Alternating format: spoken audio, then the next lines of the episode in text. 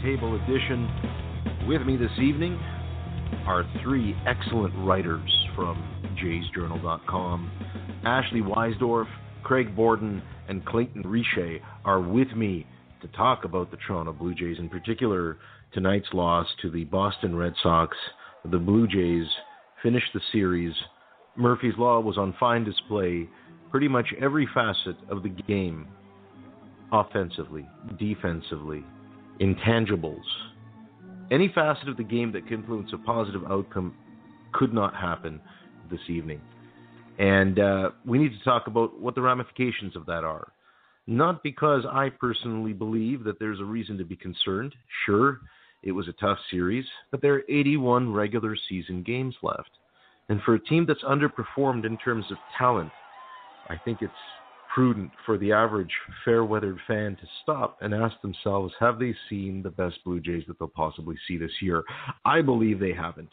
I believe the fans are still in for a bit of a surprise in terms of what this team can do when fully healthy and playing a little bit closer to the mean. Because let's face it, you're not going to get what you've been seeing from Josh Donaldson or Troy Tulowitzki or Russell Martin or Jose Bautista for the rest of the year. These are players of pride. These are players who enjoy winning. These are players who, if not for their incremental contribution to get the 2015 and 2016 teams to the postseason, we'd still be talking about now a 25 year drought. So now I'm going to take a moment and introduce you to our roundtable this evening. We've got three gentlemen coming in from Jay's Journal. And first, I'd like to pay attention to the familiar face in the crowd. Borden is with us. How are you this evening? Doing good. Just enjoying Fourth of July down here in the states. I know you guys have been celebrating Canada Day, and I hope you all have had a wonderful weekend so far. That's awesome. I'm glad to hear that, and we have been celebrating, and we're going to get to that, especially in how today kind of curbed that celebration or that celebratory mood, you might say. Next, I want to bring on a new member to the round table, and you will get used to him because he will be a familiar face here. I'm talking about Ashley. Ashley, thanks for coming on the show tonight. My pleasure, Ari, and I can hear actually some fireworks in the background uh, here in the burbs of Toronto. So, um, yeah, it's kind of nice that we have the uh, our our July 1st so close to uh, Independence Day for the states. So it's, it's awesome. Cool. It worked out that way, didn't it? Uh, and and I think that we were hoping for that today. It didn't happen. So before we start chatting about it, I'd like to introduce the third member of this roundtable. He is also the site expert, Jay's Journal. He's a very prolific author, Clayton Richer. Clayton, thanks for coming on the show. Thanks, Ari. Thanks for uh, having me on, and I'm still recovering from today and the Canada Day celebration, so hopefully we can get through this. So I suppose that's our common thread is that we feel that today is a day of celebration and of of commemoration and and yet I can't help but feel that after seeing this baseball game during that given what's going on social media and everything around us, guys, there's a lot of bitterness and angst and woe when we should be celebrating Canada's birthday and the 4th of July down with our southern neighbors. Uh, with you, Ashley, give us your impression. What the heck happened this afternoon, and how do you feel about things literally moving forward? All right. Well, you know, you had your 15-1 drubbing today, but uh, we're going into the Bronx for, for a three-set keep in mind I'm a glasses half full type guy. So just looking at this weekend, it, um, Yankees didn't do that great themselves. They they didn't get swept, unlike us, but they took one out of three against uh, the Stros, who are you know probably one of the finest teams in baseball at the moment. There, I think that just the weekend itself, you know, today was 15-1, but they were outscored 29 to six. And I think I'm usually a half full guy. The glass is usually half full, and uh, they just haven't put anything together. There hasn't been a string of games. There hasn't been. Now they're nine and a half games back back of the Sox. I think they're seven games under 500. They're on a four-game losing streak. I think they're two and eight in their last ten. Like, they got to start showing signs soon. And it seems like every series is the biggest series of the season, but definitely uh, the Yankees. It's going to be a big one, and for both of them, they're both. If the Yankees get swept, they're going to fall out of the out of the picture too a little bit. So yeah, they've struggled. It's they a big series. It's So yeah, and the yeah, and the Sox are coming on. So yeah. On that Yankees point there, you know, traditionally, historically speaking, you know, the Jays have done badly at Yankee Stadium, but that's all behind us now because since 2015, we're 26 and 15 at Yankee Stadium. So we're we have a very good record there, and, and part of it might be that short porch in right field. Uh, Smokey could do very well with that. Morales, if he, I don't know, shows some plate discipline. But uh, from the left side, um, those guys can definitely do do some damage. I was looking at the numbers for Tanaka, how the Jays have fared going into tomorrow, and uh, I think Pearce is a a career 417 hitter. He's only got 12 appearances against him, 12 at bats, but he's got two homers, and he's hitting 417 off Tanaka. Wow. Uh, they got to do something. They got to start. J, JD's batting a buck eight in his last 10, so, and well, I think 232 over, 232 over his last 30. So, and, and that seems to be where uh, it, it, it's a like a ultimately the biggest driving force in some of what we're hearing the Josh Donaldson trade rumors, and and of course it doesn't coincide. It's not a surprise that it should coincide. He's been performing. Craig, what do you think about what happened and all these people who are basically running out and screaming, "We've got to trade him before we lose his uh, his value to the team"? Is this all just a, a great deal of frustration and paranoia, or do people have a legitimate beef given what they witnessed during the game series?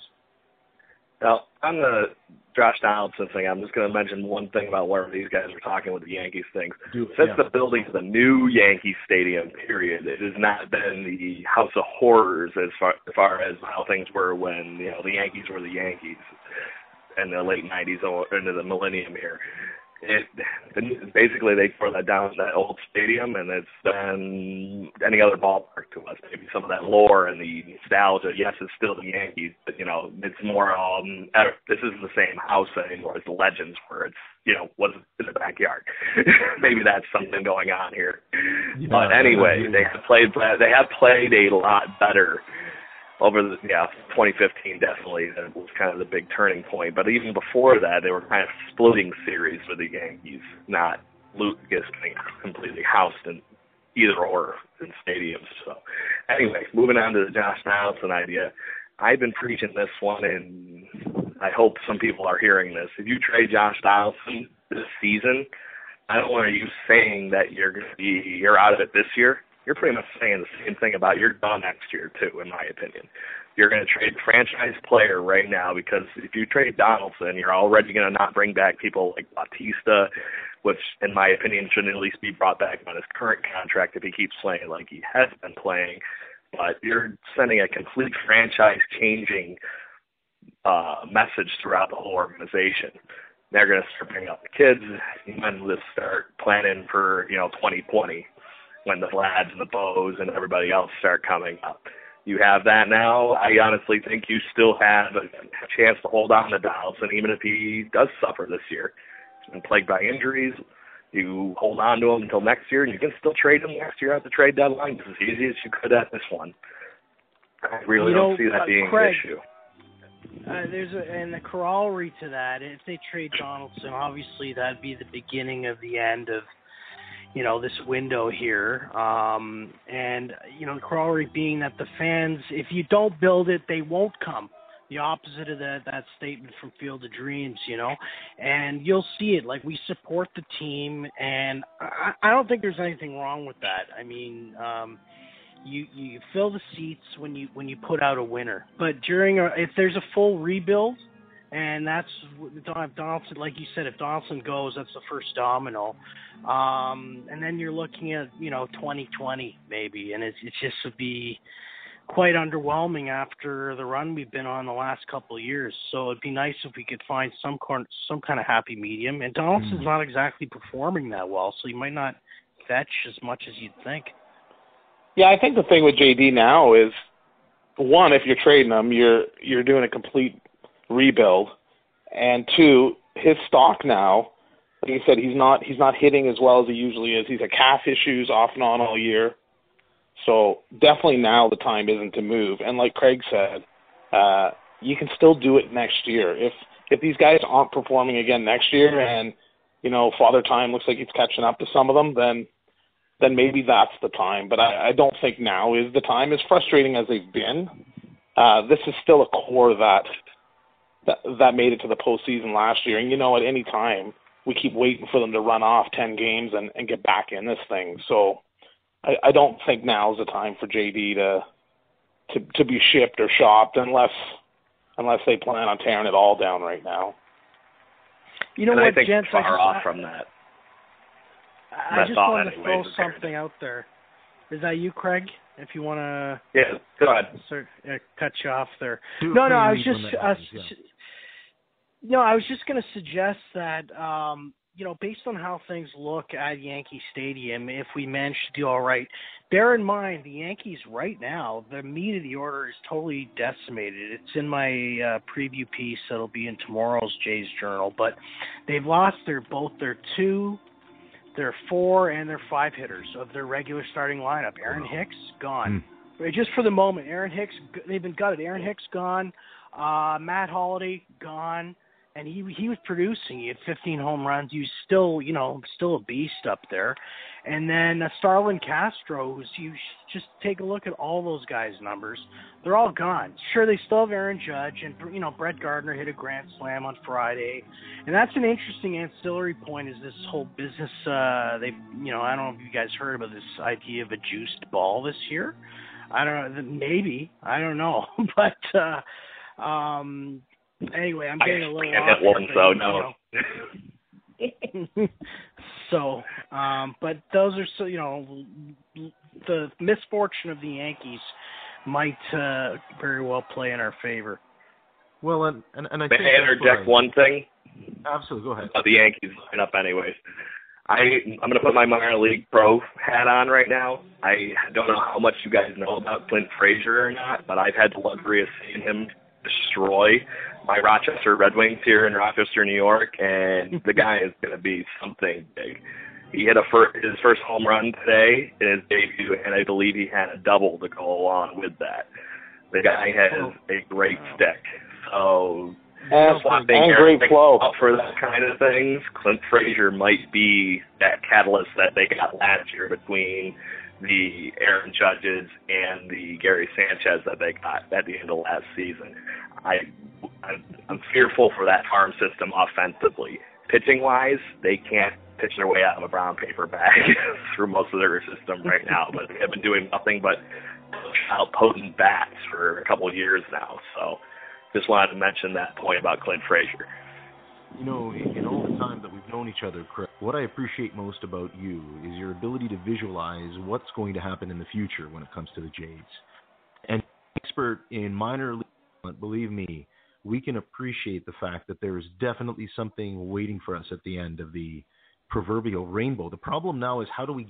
What do we do in the next one to two years? Because we all know the perilous state that this franchise is in in terms of their decisions moving forward as a result of a quote lost or an abandoned year. I've been preaching patience because I quite frankly don't know what they're going to do.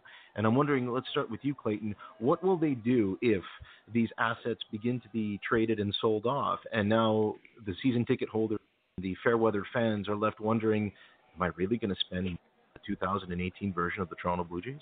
And you know what? I think I think the Brain Trust is in a a peculiar spot because even if they want to tear it down, they're stuck with Tulo.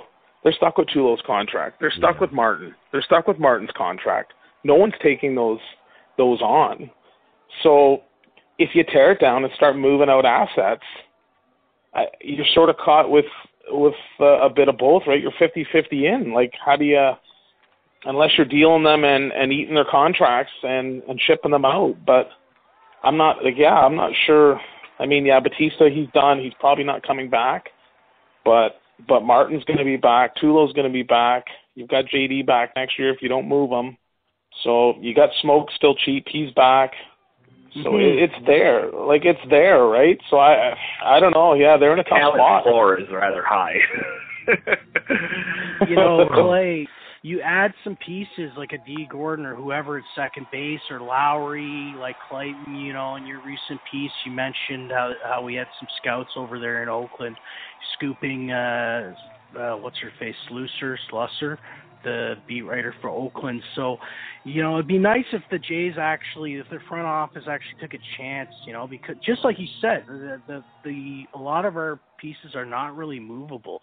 So I think they got to be malleable, and and there's a little bit of I wouldn't call us buyers or sellers unless we totally just you know mimic this past week and, and play the same kind of baseball. Because then forget about it.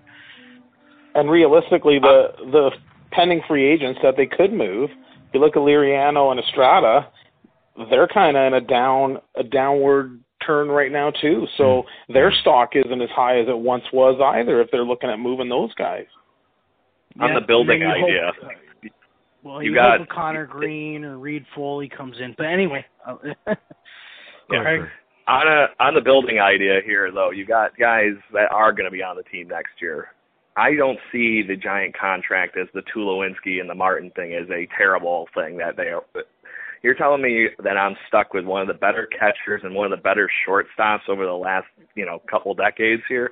That just sounds it's yeah. terrible to me. I don't know why that was such a bad thing. I it's, mm. it's sorry if I'm laying the sarcasm on a little bit too thick there, but one way or the other, regardless of how those guys are going to be performing, yeah, they're going to help turn out solid baseball players to be the future of the Toronto Blue Jays. Martin will help. Already, we've already seen the work with Martin, with Stroman and Sanchez, and what they've done off the bat here you got Tulowitzki being the leader in the clubhouse as you bring in the Bo Bichettes and the Vlads and um, some of the other guys that I know, the Edward Oliverases, the Dwight Smith Juniors, and all these guys. They're going to help be those guys, help get those guys to the best of their potential, and then they're going to bow their hat and then they're going to walk out the door. That's how it is. I am completely fine with that. Mm-hmm.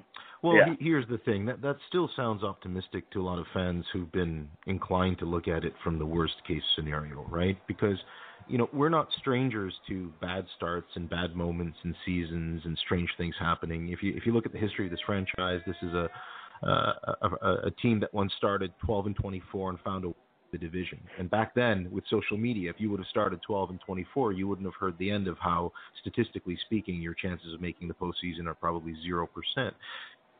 We had a year where we were up by three and a half with seven games left to play and blew it again of social media work. Can you imagine the Toronto Blue Jays today going into the final week of the season up three and a half for the you know in the division and then losing every single game and still George Rob Alan Trammell, but we won't get into that. That's too controversial tonight. What I do want to mention though is doesn't the question become and, and I get it. I, I believe in the talent of this team. I I preached patience, and I still preach patience. But then I, I've seen some statistics in particular, and the one, the real damning one, is being 15th in the American League in with runners in scoring position. And, and I want to start with with you, Craig, and then we can go around the table. Why is the team so clutchless this year? Where where's their for the um, unexpected and amazing this year? It doesn't seem that way anymore. Not not like the team that we had in 2015 or 2016. Well, the big big downturn that you have from those couple years to this year is one of our best producers with runners in scoring positions now wearing a Cleveland Indians jersey. Yeah. Well, yeah, Edwin Encarnacion is unfortunately one of the most clutch guys I've seen wearing a Blue Jay uniform. Period.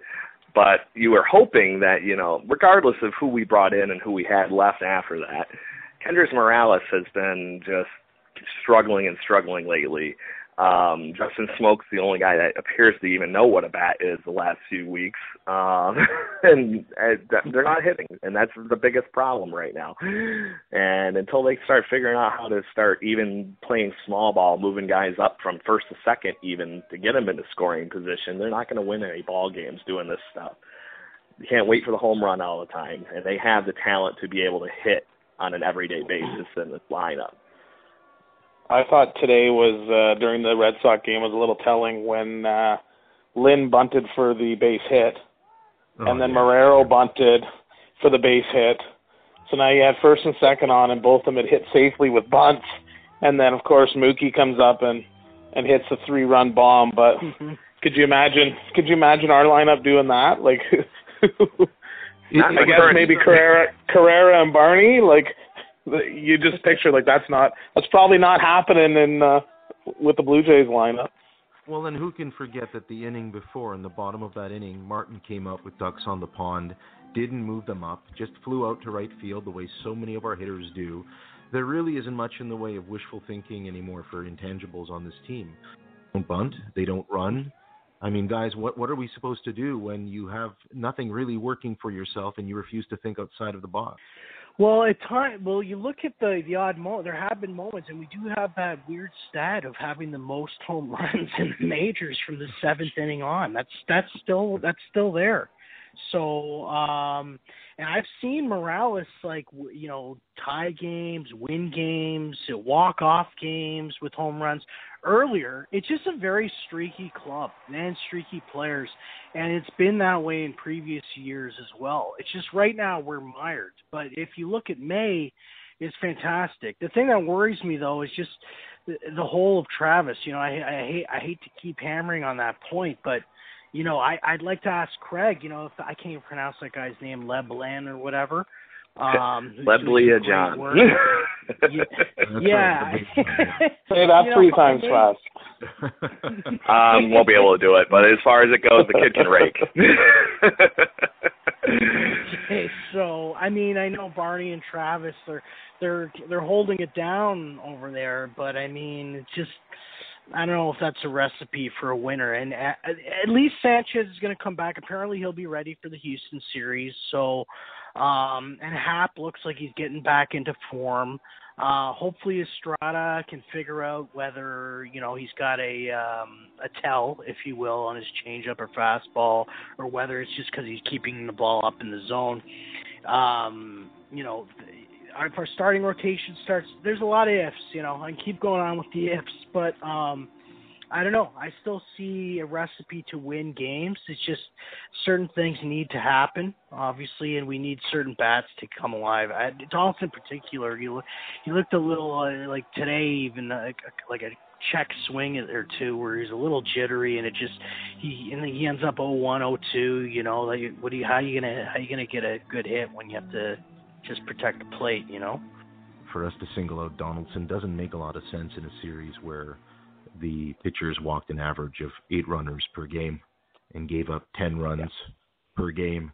Um, so you got eight walks per game, ten runs per game. You factor in the offense drying up, and suddenly you realize that that's how you end up losing a series. And and you know we hark to the Baltimore series, and we talked about this uh, at some points, you know, in the past during the week, other roundtables. Fact remains that this was nothing compared to the Baltimore series. The Baltimore series was a winnable series for the team. Um, this was profoundly disappointing. And now, what are fans supposed to think heading into, you know, you on this Ashley with the Yankees, but you look at the Houston Astros, and they're on pace for a 650 yeah. year. Well, they've got three star- me... three starters in the All Star game, so That'll do it. That yeah. that goes to tell you. Altuve, Correa, and, and Springer are all starting in the All Star game. So and Keuchel, Keuchel's bounce Keuchel's bounce back. You know what though? Houston fans have been very patient. They looked at there were about two or three consecutive seasons with 100 losses or more, mm. and that was their rebuild until they got to 2017. So back in 2013 or 2014 you know they the fans were not happy and then they 2017 looked like light years from then you know so they went through it and uh we might have to. I don't know. Uh, no there's no question uh mark shapiro atkins Cherington, et al.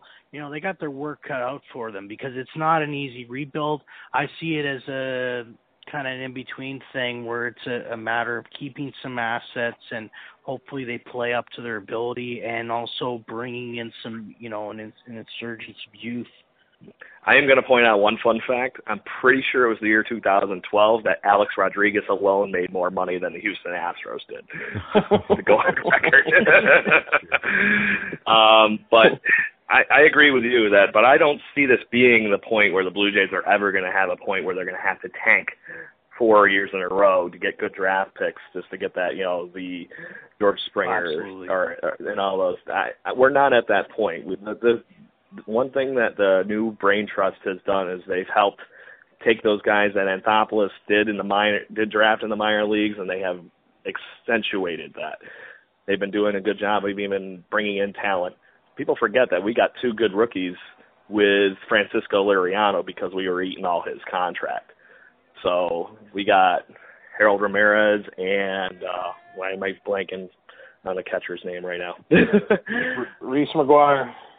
Reese, Reese, McGuire. yeah. That's right. That's right. I was thinking. I Yeah, was thinking yeah. Jansen. but He's the um, drafty that's been doing really well in his stead since because he's been playing hurt. Yeah, Um, we we sent over uh Drew Hutchison, so that was a good move. Yeah. That one way or the other, regardless of what you got out of Liriano, he did get us some good starts, and he's been a, unfortunately a mixed batch on the mound. But he is still a veteran player. That yeah, you might be paying him you know X amount of money, but you also got two guys that are helping to secure your future a little bit at the same time. Today's deal with Grilli. I don't know if you guys looked at uh, the stat line for the prospect they got that that Ed, Eduard Pinto. And I know Yeah, uh. I know the the J yeah the J sent cash considerations with Grilli, but he was leading uh, he was leading his team with a batting average of like three eleven. He was playing for the Down East Wood Ducks in the Carolina League, and uh, he looks like a player. Like he had four homers, seven stolen bases, a three uh three eleven average. So and I think he's a three probably oh gonna help three oh slide nine. in. Yeah, 22 year old outfielder. I think he's a 309 career hitter. So he looks like something more than just a throw in, which is what you thought you kind of would have got. But he looks like he might be uh, something of relevance at some point. But Clay, I, The other thing they did today too, they traded Lane Thomas to the Cardinals so that they could get cap room to get the gentleman that they signed in the international free agent market too. So they've been making some little moves that are flying high, low, low, low under the radar as we're talking Well, about sa- here. So Yeah, they they signed that 16 year old pitcher from Brazil, that Eric uh, Pardinho, for 1.4 million. And then they yeah, and signed. I think that uh, was there part I of the Lane Thomas thing. They, well, I think they had nine. They had nine signings today on the international, and I think uh, I don't know. And a really Pardinho was I think the fifth. too. Yeah, Paradino Yep. was the fifth ranked international prospect, and then they signed a shortstop, I think Geraldo, and he was number seventeen on the uh, Yeah. on the rankings. So yeah, they had a good day. this roundtable is confident in management. That's what I'm hearing. I'm hearing all three of you say that this organization knows what it's doing, but the same breath we talk about tanking, knowing full well that this isn't like, for example, what happened in hockey, where you know scores and scores of sheep went in and still watched the product, even though they knew it wasn't going anywhere and they had to sit Yeah. and suffer through some really, really bad games. But here in Toronto, it doesn't work that way. If you don't get fan value and the fans perk up and start paying attention, like when you start taking away fan favorites and MVP caliber players. Um, should there be a fear, and I'll start with Clay on this one, should there be a fear that that gap of competitiveness could really end up costing in the long run as well when starts looking around and saying, oh God, we're not making really anything that we expected anywhere near what we thought we'd make? Yeah, I'm, not sure. Like I said, I I have confidence in the they've in the brain trust. They've brought so many so many guys in to to make that team that have such a track record and are proven front office guys. Um, yeah, I, I have faith, and I was an Anthopoulos fan, but uh, I have faith in the front office and you know in in segueing to 2020 or putting a a product on the field. And I think they know they know the the Jays are a hot ticket right now. They know they're going to fill the the seats if they have a a team that's competitive. So it's uh, I I have confidence in them. I really do.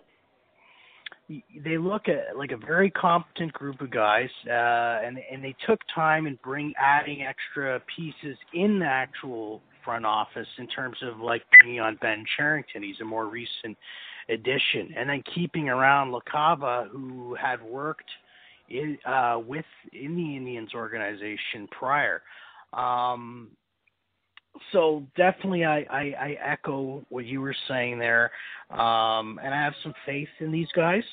Um, might be a little more prudent than Anthopoulos just in the in their approach, but um, they make a lot of like you were like we were all saying here. They, they they make moves that sometimes don't reach the general public, but they they fortify the organization.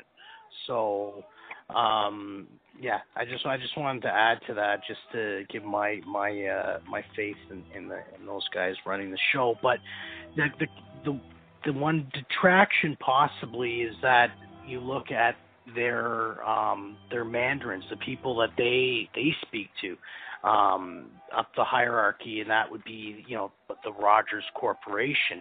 So they do have to operate within Rogers parameters, and you know us, we're not privy to that. No one's privy to that. Shi Davidi's not privy to that. Just to drop a name, but um, you know sometimes you wonder um, how what they can really do, what they are able to do, because apparently they're one of the richest clubs out there. You know, I, I know this has kind of been debated ad nauseum over a while, um, you know, but uh, it, it's something that it, it, you can't help but wonder sometimes, you know, about that whole aspect. We've normalized our that $160 million represents where the benchmark should be. But considering the size of the city, it's the fourth largest market, and we know what's at stake in baseball, the arms race. The argument that the Jays aren't spending enough to me is is absolutely valid and should be talked about more often than not. Because if a team claims to have a window and is in a position where they have talent that is regressing and needs to capitalize on this window, shouldn't you argue that they need to be buyers and that they need to go out and make sure that they give this group one last shot at getting into the postseason? What do you think about that premise, Craig? I'm one of the schools of thought. You guys saw what happened in 2015. Um, the team was kind of like, hey, you know, we're dancing around 500, and the year prior to that, they were exactly in the same situation. And everybody was like, oh, well, you guys have the team you have. You aren't allowed to get anybody else. They brought in some very, very minute pieces, and, you know, it's business as usual. 2015 comes around the farm gets sold, you bring in all this talent, and we go on a crazy run. It should have maybe ran a little bit further than we ended up. Um, maybe this is a situation that they would like some confidence from the front office. You know, hey, give us something to go on here. And they're like, oh man, maybe we're not as bad as you know everybody in the media is saying, and we can make a tear on this and see where it goes. Because they are not as bad as they're playing. Giant proprietor of bad luck at the moment. So if you give them something to maybe go, hey, you know what, you guys are, you know, this is your little poke in the back, you know, get moving. maybe they'll run with it. Greg, I can't help but agree with you on that point. I, I really feel like front offices these days they prize their prospects a little too much. I, I know how much we love Vladimir Guerrero Jr. Uh, and Bo Bichette just because of their pedigree and the way they're raking, but they're in A ball. And A ball, the pitching they're facing is quite different than the show. And we've seen tons of prospects flame out. So when you're in a window like now, I, I'd say you know we we have restocked the cupboards quite well, all the way uh, from Anthony Alford and Dwight Smith Jr. all the way down the line, including pitchers like Reid Foley and Conner Greene, and then down to the A ball guys I mentioned. So um, there there are there are prospects that can be traded so that we can get you know some premium talent. And I know, you know, maybe it's a pipe dream, but like Clayton's written about it with the looking at the athletics, looking at Lowrie and Sonny Gray. Um, who might be able to be had for a bargain because he's having sort of a meh year, but he's a hell of a pitcher.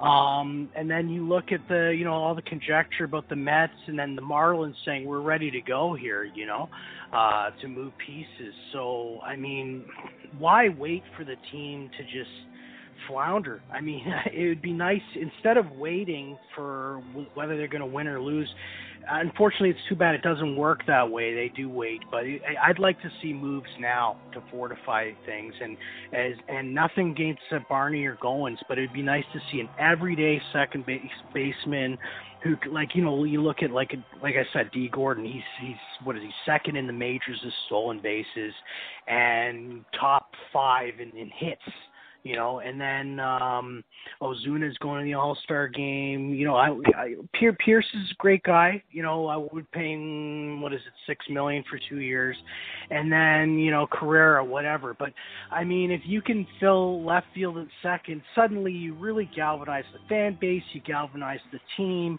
you know, a couple swift moves to the front office. I think there there is room there. There are pro. We have the prospect capital. Let's do it now. What do you guys? I put that out there to you, gentlemen. Let's uh, let's have Clay have the final word on on tonight's roundtable. And and you know what? I I 100% agree. And I think I think they they will bring people in, especially if if the Jays can go on a little bit of a run and and show some life and maybe string off five, six, seven, eight games and uh, start looking like the team of old.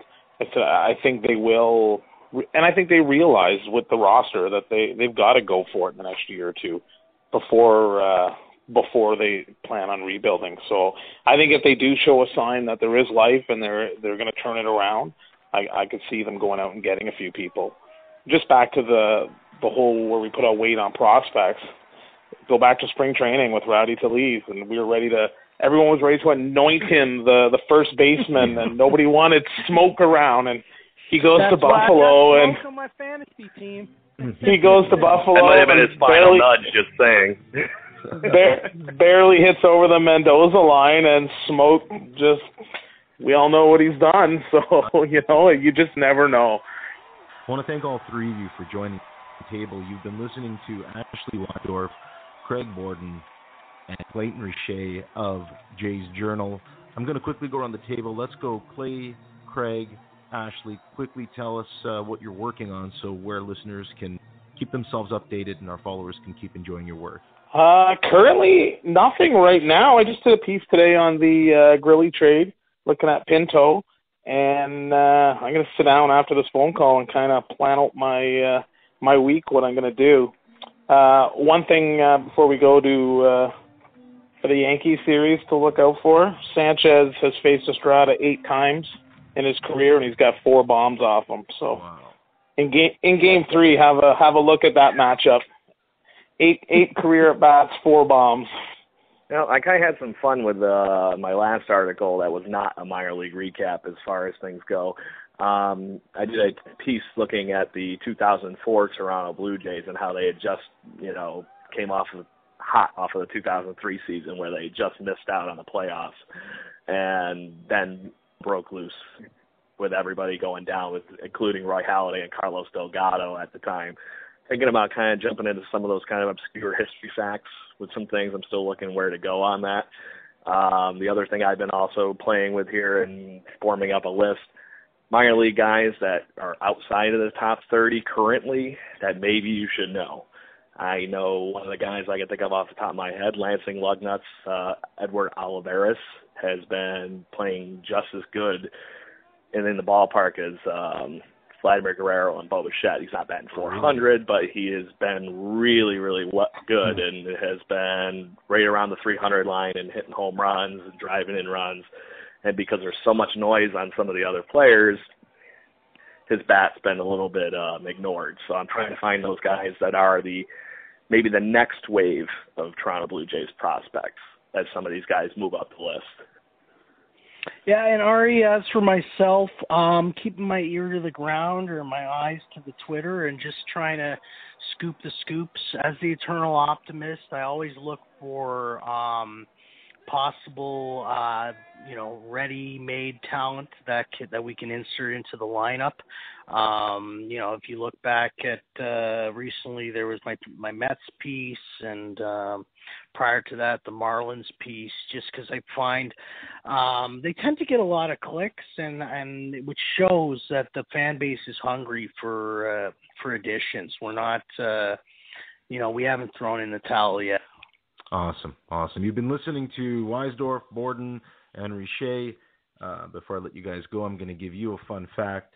Yesterday, Bobby Bonilla made 1.19 million dollars, and he hasn't played baseball. Happy Bobby Bonilla Day. That's The gi- gift that keeps on giving. You got That's it. Got contract ever. and, and we'll giving until the year 2035. You've been listening to the Jays Journal podcast, Roundtable Edition. Thanks for tuning in.